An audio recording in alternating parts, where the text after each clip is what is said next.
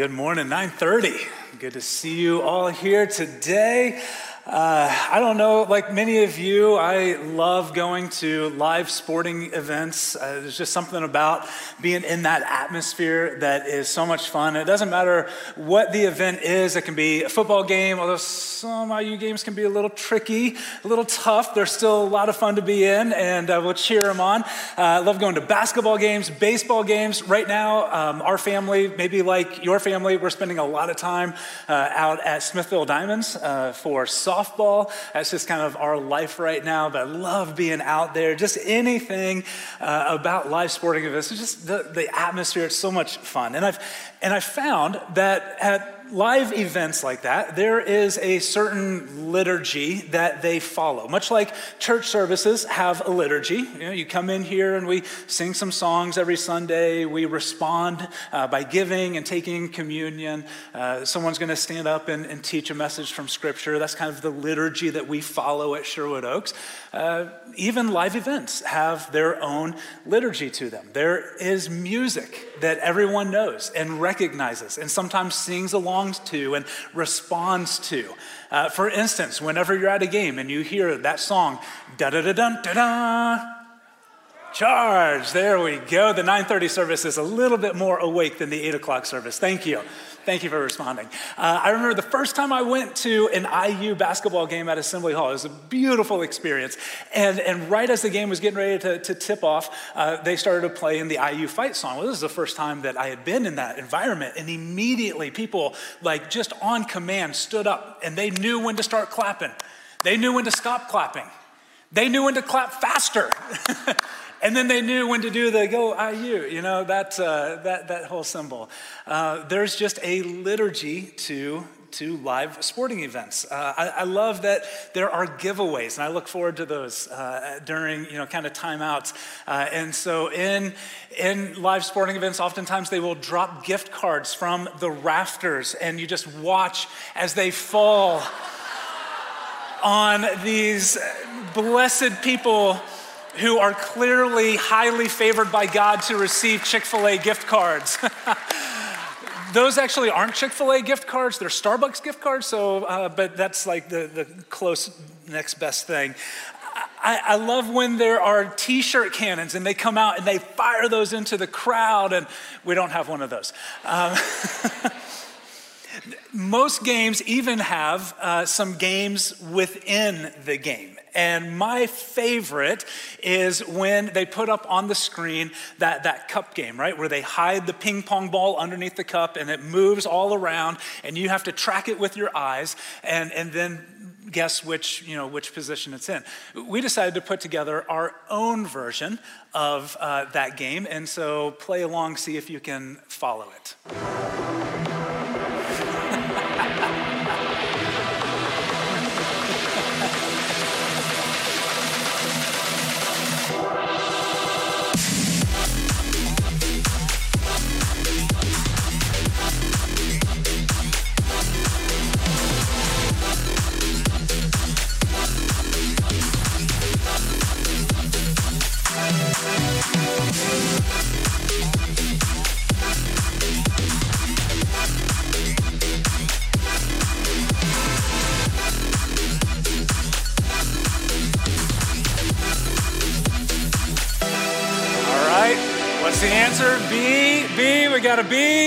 Answer is boom, there you go.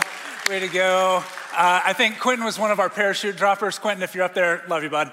Uh, he's preaching next Sunday, and he warned me um, that he doesn't, uh, yeah, he gets even. So uh, we'll see what, what goes there. So, sporting events, they have their own liturgy, they have music, they have games, they have giveaways. Uh, sporting events even have their own scripture. Do you know, do you know what it is? John 3 16, right? It pops up in, in places uh, on signs that people hold up at games, on uh, Tim Tebow's eye black, you know, in the 2009 national championship game. He wore that on there. And, and in fact, that inspired so many people to look at that and be like, what is John 3.16? That 90 million people Googled that verse that night and read the greatest news of, of all time. In fact, the very first time that I was kind of became familiar with John 3:16 uh, wasn't at church, it wasn't in a Bible study, it wasn't at Bible college. The very first time that I read John 3:16 uh, was in my house, middle school, maybe early high school, and I was watching a football game with a buddy. And someone in the end zone was holding one of those signs, John 3:16. And, and I didn't grow up in the church, I didn't know scripture. And so I looked at that and I'm like, John 3 colon 16, what in the world is that? And my friend that was with me said, I think that's a Bible verse. And so we went and we rummaged through and we found a Bible and kind of dusted it off. And, and I read John 3.16 for the very first time. And so what is the big deal about this verse? Well, if you know, you know. But if you don't know, then you're in the right place this morning. And uh, we're glad that you are here. Today, John 3.16 is our core verse that we're going to be looking at this morning and that, uh, that if you're following along, you'll read about and, and discuss in your life groups this week. So if you have a Bible or a Bible app that you like to use, turn with me to John chapter 3. John chapter 3. I heard in a podcast recently that the human brain is incapable of imagining a face that it's never seen before. Like we, we can't create and come up and think about a face that we've never actually um, seen before. And it's one of the reasons why I appreciate so much kind of artistic expressions of Scripture. Uh, it, it, helps us visualize in our mind's eye some of the things that, that we read. And, and I don't know that, that there's a better artistic expression of Scripture than in the, the, the show The Chosen. Uh, if you have not watched The Chosen yet, I cannot recommend it highly enough. It is absolutely fantastic. You can download the app for free and you can watch the episodes. Um, if you're an Amazon Prime member, uh, Prime Video, they're streaming um, all of the episodes for, for free. You can hop on and, and watch it. And I, and I love the depiction of the account that we're looking at today, where Jesus and Nicodemus meet under the cloak of darkness in John chapter 3. And in this scene, as it, as it plays behind me, you have this evening encounter with Jesus and this religious leader named Nicodemus. And we gather from the clues in Scripture that, that Nicodemus came to Jesus very curious about him he wanted to learn more about who Jesus was and what he came to do. And so these two connected again in darkness because it would have been kind of disadvantageous for Nicodemus to meet with Jesus in the light of day. And so they talked about being born again into the kingdom of God.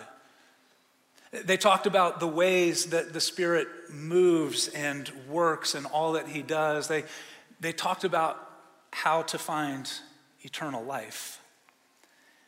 And at the end of their time together, we come to our core verse for this week. Some of the most beautiful words ever recorded, John 3:16. And they say this, "For God so loved the world that he gave his one and only son, that whoever believes in him shall not perish, but have eternal life. I think the reason why this verse is loved by so many, why it is hung in homes and etched into prison cells, why it is held up on signs and games and, and celebrated around the world. The reason why it is celebrated and loved so much is because it is the entire story of Scripture in one verse. It is the entire gospel who Jesus is and what he came to do boiled down into 26 words, 131 characters. For God so loved the world that he gave his one and only Son, that whoever believes in him shall not perish, but have eternal life. The good news of John 3:16 for us today is that when God gave the world his son, his one and only son, he left no doubt about his love for us. When he gave his son, he left no doubt about his love for you. So let's break this down a little bit. Today we're going to talk about two just amazing truths that come from this verse. And the first one is that God loves the people of the world. Now, you may have heard that so many times that it has kind of lost its luster. The shine of that has, has worn off. But it is absolutely amazing when you think about it.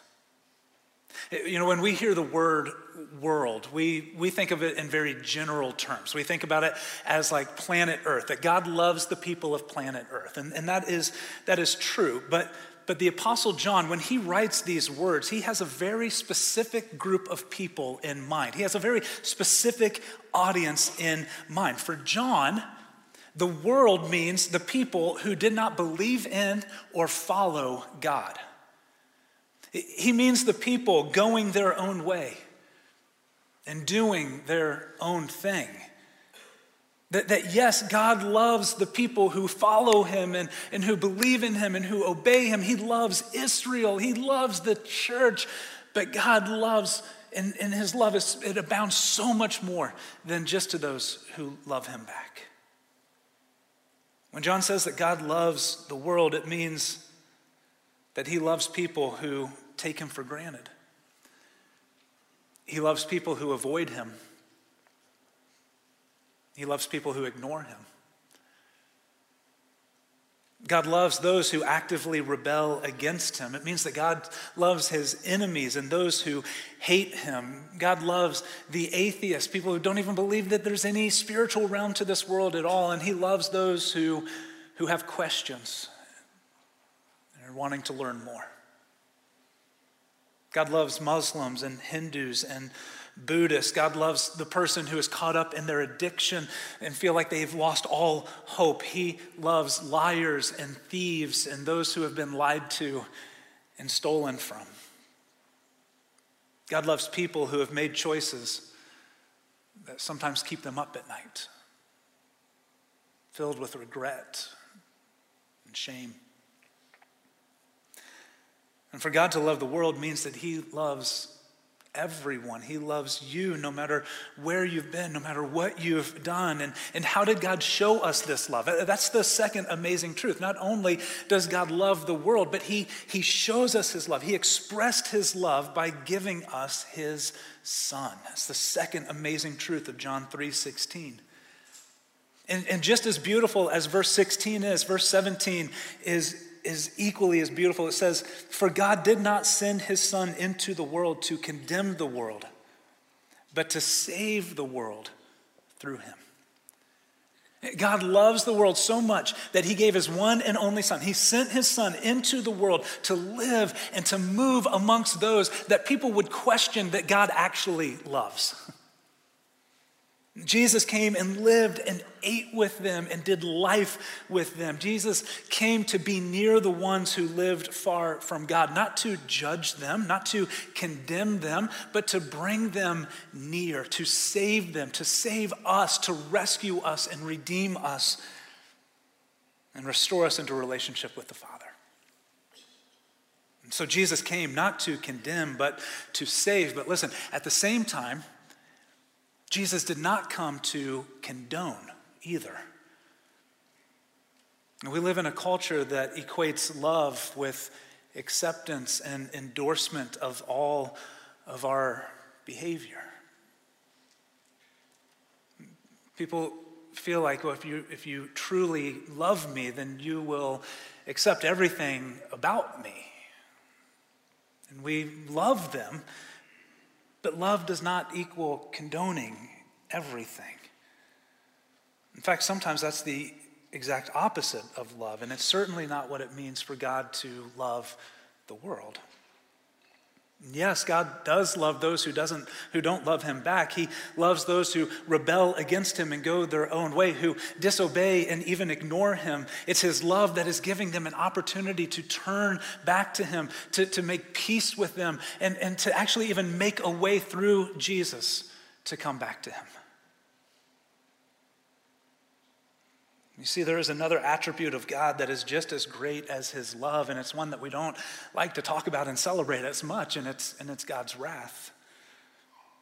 It's God's justifiable anger for our unjust actions against him. And for God to send Jesus to save means that there is something that we need saved from. And the Bible says that the wages of our sin, like what we have earned for those ways that, that we have rebelled against Him, that we have ignored Him, that we have gone our own way and done our own thing, what we have earned for that is death. It's God's wrath poured out on us, but the gift of God is that He sent Jesus to bear the weight of His wrath on the cross for us. God doesn't just love us with words and good vibes that He sends out into the universe. God put His love into action. He expressed His love by giving us His Son, who took the punishment for our sin that we deserve, so that by faith in Him, God's wrath is satisfied and we can be forgiven. We can't earn it, we didn't deserve it. But God did it anyway because he loves the world, because he loves you. I, I love how the Apostle Paul puts it in Romans chapter 5, verse 6 through 8. It says, You see, at just the right time, when we were still powerless, and, and that word, it means when we were unable to do anything to save ourselves, when we were unable to do anything to, to be forgiven or to be good enough to be loved by God. Christ died for us, the ungodly. And very rarely will anyone die for a righteous person, though for a good person, someone might possibly dare to die. But God demonstrates his own love for us in this. While we were still sinners, Christ died for us.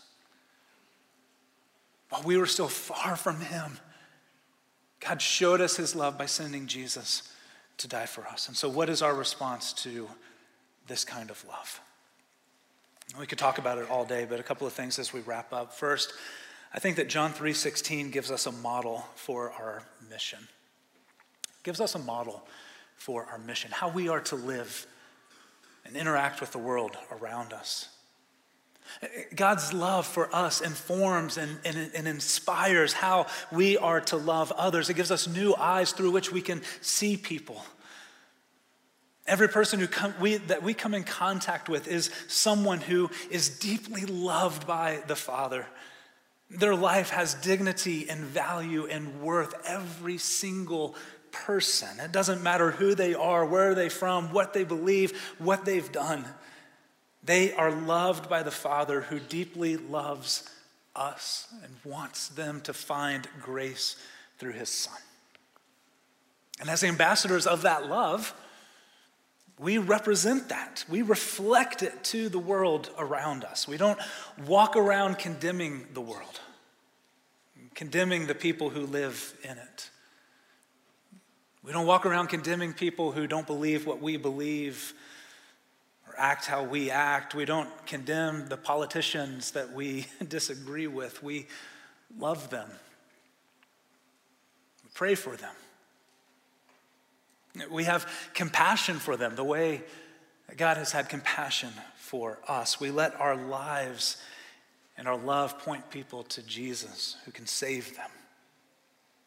We allow John 3:16 to be a model for how we live in this world around us. And that's true personally, but I think it's also true for us as, as a church. John 3.16 is a model for our mission too. God's love is a sending love. It, it always has been. I mean, from the very beginning, God's love has sent people out into the world to represent Him, to point people to Him. And God's love is a sending love. And He showed radical generosity in sending His Son to save the world, which inspires us then to turn and be a sending church a church that unleashes people out into the world with the love of Jesus to make an eternal difference in their lives. And, and it's this mission that led us several years ago to launch our West Campus. Man, and I've, I've been able, before I was even on staff at Sherwood Oaks, I was able to have kind of a, a, an outside view of that incredible birth of a new campus. And, and how Sherwood Oaks sent families from this congregation to go and to plant a mission outpost on the west side of Bloomington, and to now see all these years later how God is moving and pouring out His Spirit, and people are coming to know Jesus. And, and I'm so excited about their next steps as a church as they move from being a campus of Sherwood Oaks to being their own independent, self governing church, to be a church that continues to reach unreached people for Jesus. As we talk about their future, it's been fun to even think about their past and how they got started. And uh, let's check out some of those stories in this video.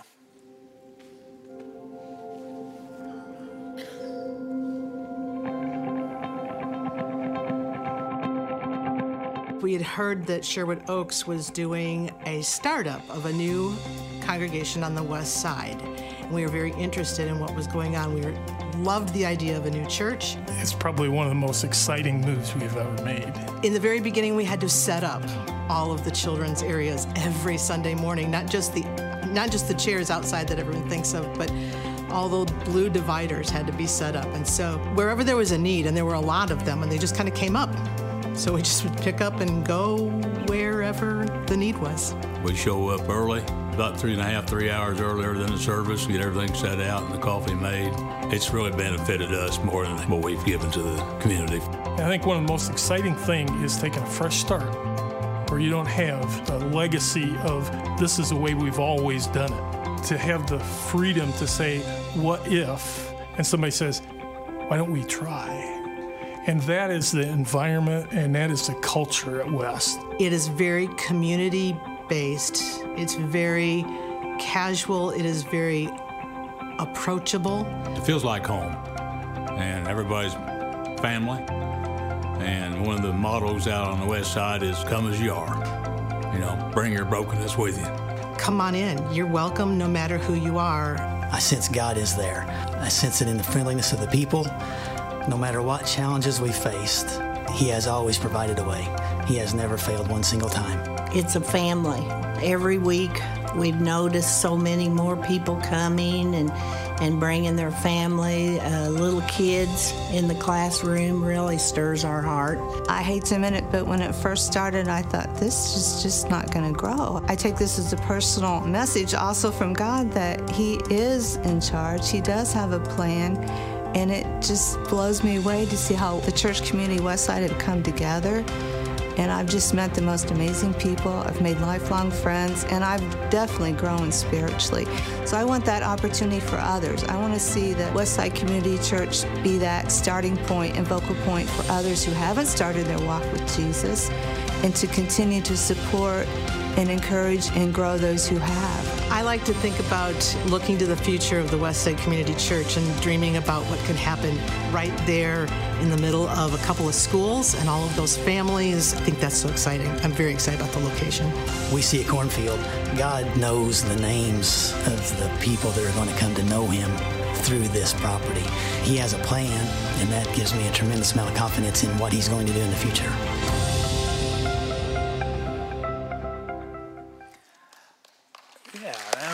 Praise God for that. Awesome.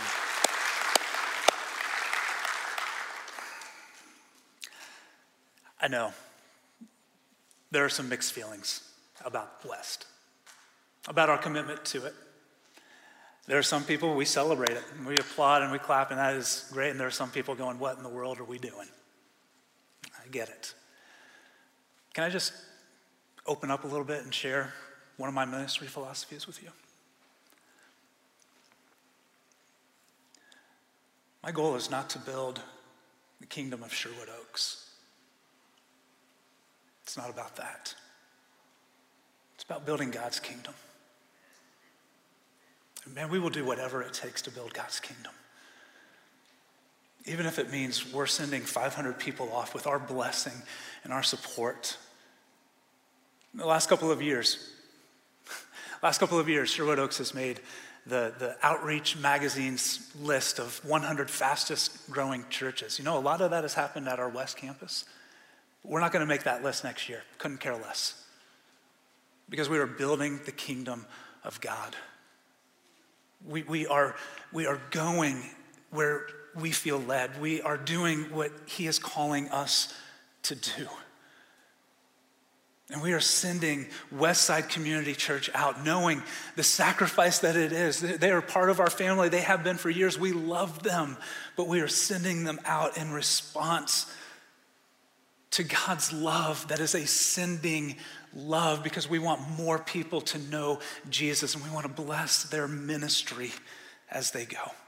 We, we don't want to send them off in our love to just be in words and in good vibes. We want to follow the Father's example and put our love into action. We want God's radical generosity of sending Jesus to inspire and inform how we love the west side of Bloomington, which is why next month we are unashamedly asking the entire Sherwood Oaks family on May 22nd to join us in giving generously to their Go campaign.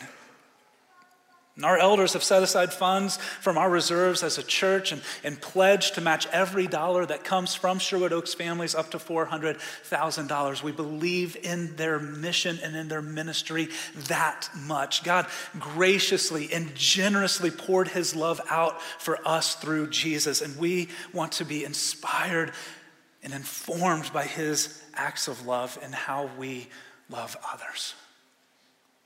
So we invite you to prayerfully consider how you might give to this campaign. And if you have any questions, if you have any concerns about the Go campaign, anything that's happening with Westside Community Church, some of our elders will be in the fireside room after service today and next Sunday to, to talk through any of those with you. So, how do we respond to God's love? There are so many ways. The most important way is by believing in Him. Believing that God loves you no matter where you've been, no matter what you've done. Believing that He sent His Son into this world for you and that by His life, death, and resurrection, we can find new life and a fresh start. The promise of John 3:16 is that whoever believes in Jesus shall not perish but have eternal life. And this promise isn't just about securing our ticket to heaven so that we can just kind of coast on a cruise ship until we get there. No, it is about living and experiencing eternity starting right now. Finding that eternal abundant life that Jesus can give us.